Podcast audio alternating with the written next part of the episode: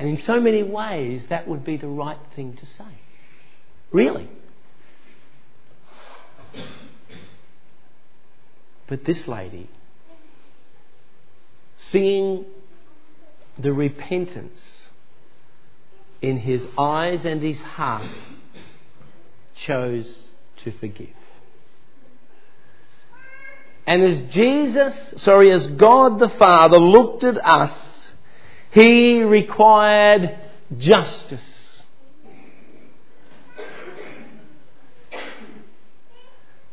And he got justice. The death penalty was paid. One of the last sayings of Christ on the cross, and in this relationship with 2013 and coming to the end of that, one of those last sayings of Christ was, It is finished. It is finished. The word is tetelestai. Tetelestai.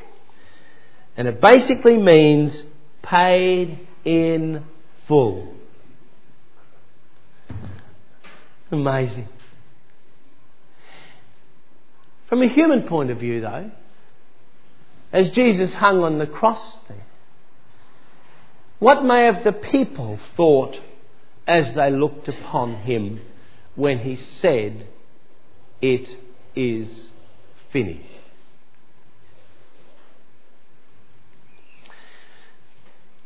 John 19 gives this account. As Jesus hung on the cross through all that he had been through, and he said these words, seemingly defeated.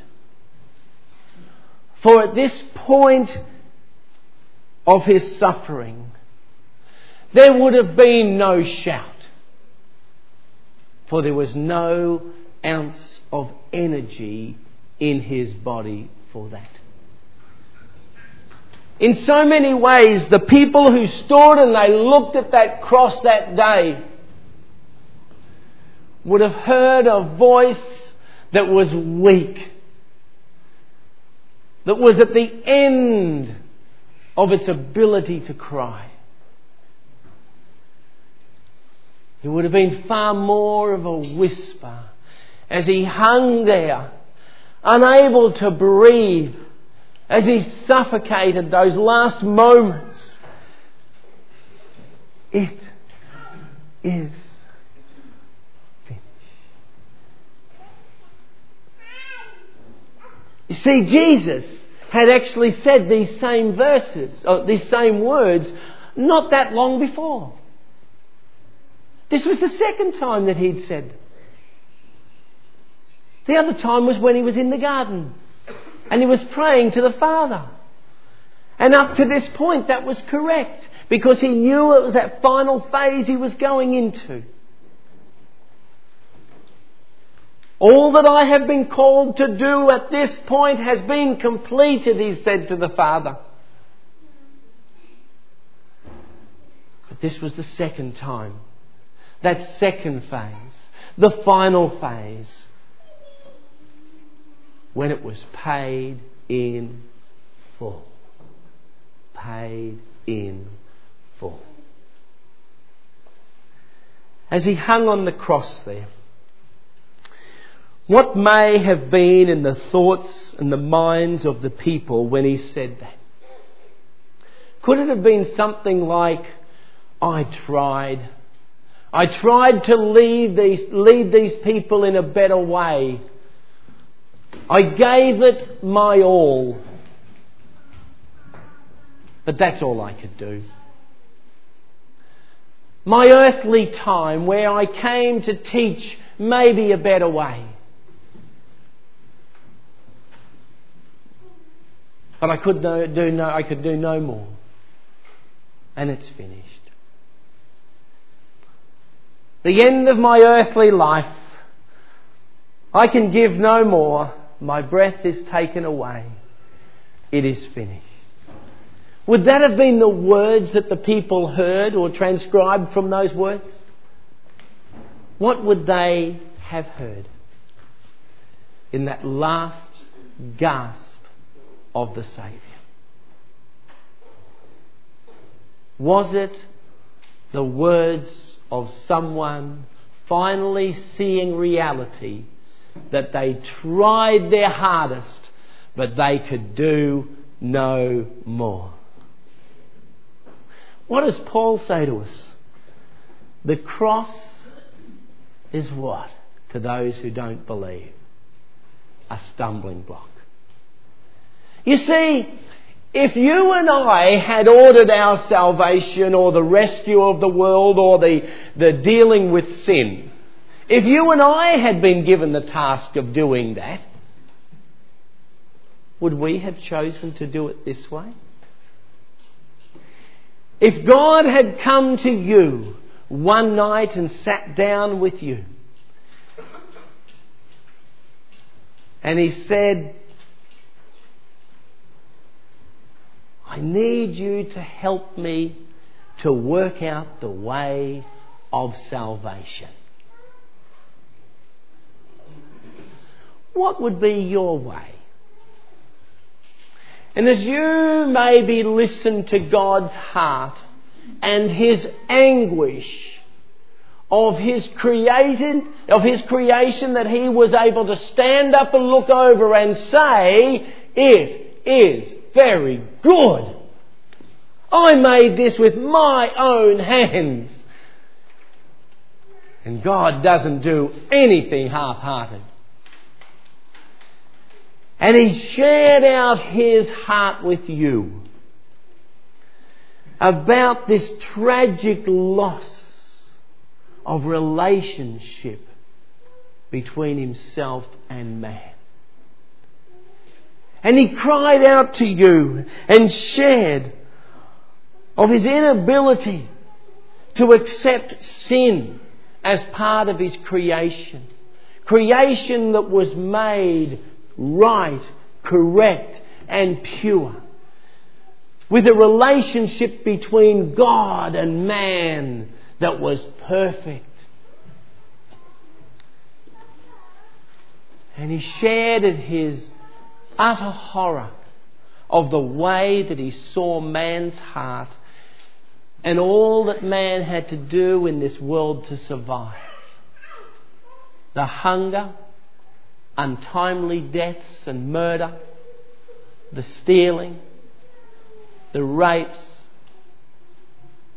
And he shared that with you.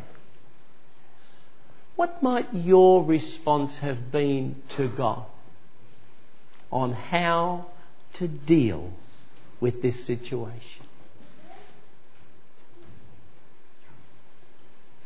And then he shared with you I've got an idea, Mary, he said. I've got an idea, Terry. I want you to listen to me. What do you think about this, Terry and Joy? This is my idea. I'm going to send my son, my one and only son, and I'm going to allow him to be taken and nailed to a cross.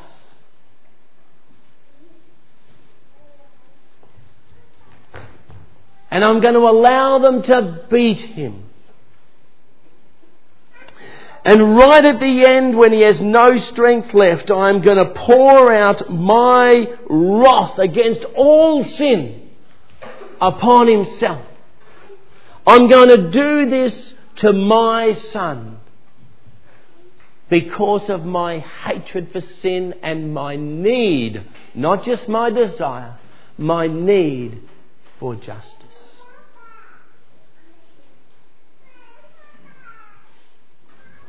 When God, who had spoken to you about this, told you of his idea, what would you have said? Would you think that was a great idea?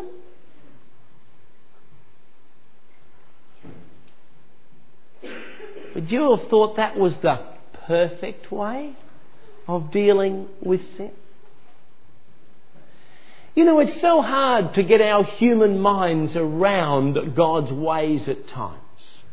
The scriptures often tell us that His ways are perfect. But it also tells us this that His ways are not our ways. His ways are not our ways. I would suggest that if we had been involved, you and I, we wouldn't have a future in heaven. We'd have gone in there and we'd have wanted to destroy everything. And we'd have mucked it up completely. Mucked it up completely. Well, I can't talk for you, but that would be me.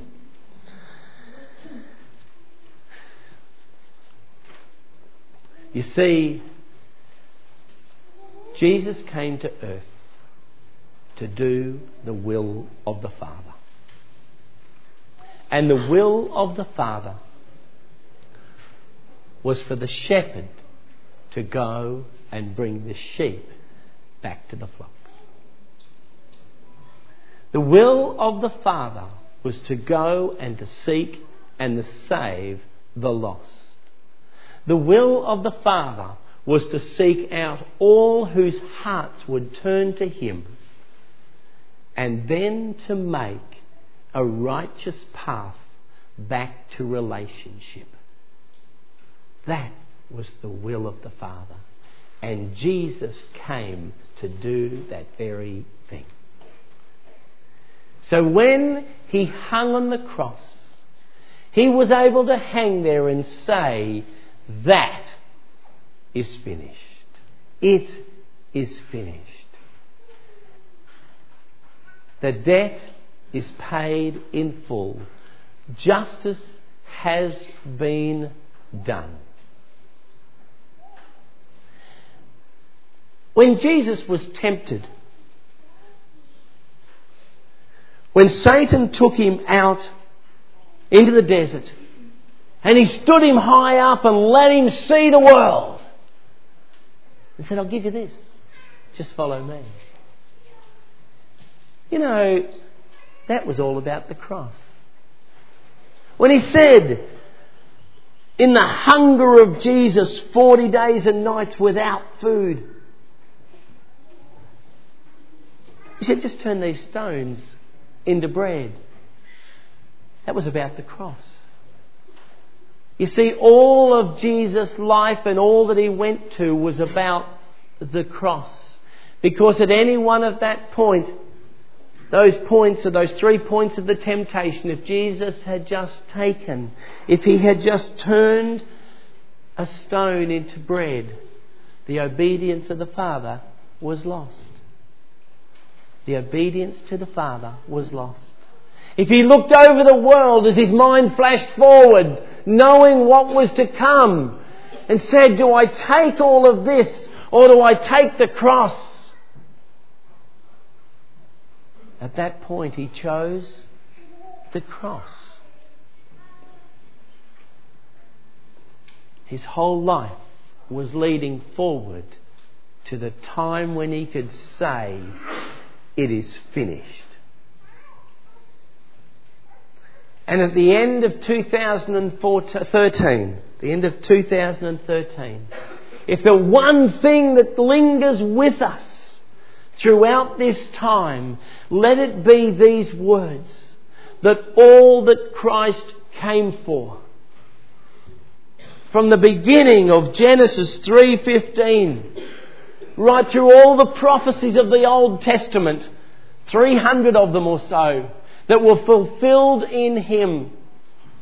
But then far more than the other that he took upon the justice restorative justice restoration into relationship with God the Father, who desired it from the very beginning of creation, whose plan for the cross was there before He created us. Restorative justice, where He took all of His anger against sin and He poured it out on His Son. And He closed down the sun to make it dark while he did it. that restorative justice that brings us who don't deserve any of it back into a relationship with God the Father so that we in the future will live with Him in a home that Jesus has actually gone now from the cross to prepare for us. He's done it all. He's paid the price. He's bridged the chasm between God and us. And now he goes to prepare a place for us. And then when we go to them there, no, this, this table won't be there, this meal won't be there, but there will be a table, there will be a meal prepared for him that we will sit around like the families at Christmas time. And we will sit there and we will gaze upon him who's done it all. Done it all. And you and I have done what except say thank you. But in that day, we will sit there and we will look at him and we'll see him face to face. And that thank you will mean so much more because we will see him then and we'll see the scars still on his body. We'll see where those, where those crown of thorns was placed and pushed down on his brow. We'll see those hands as he hands us a plate. We'll see those scars on his hand. And when we come up close and we look down at those feet, we will see those scars. But on his back, on his back, the furrowed lines will still be there that bore the brunt of our sin. And the deep wound in his side, where that blood and water flowed so freely for you and for me. What do we have to do? Nothing. Because it's finished. The redemptive work of Christ is done. And he proclaimed it that day so feebly from a body that was racked with pain, from a body that could give no more, give no more, because he'd given all. He had given all. It is finished. And we come to this table. We come to this table. And we see this bread. So easily it breaks. So easily torn apart. Just like his back as the flesh was flailed. It tears so easily. But today we don't look at this bread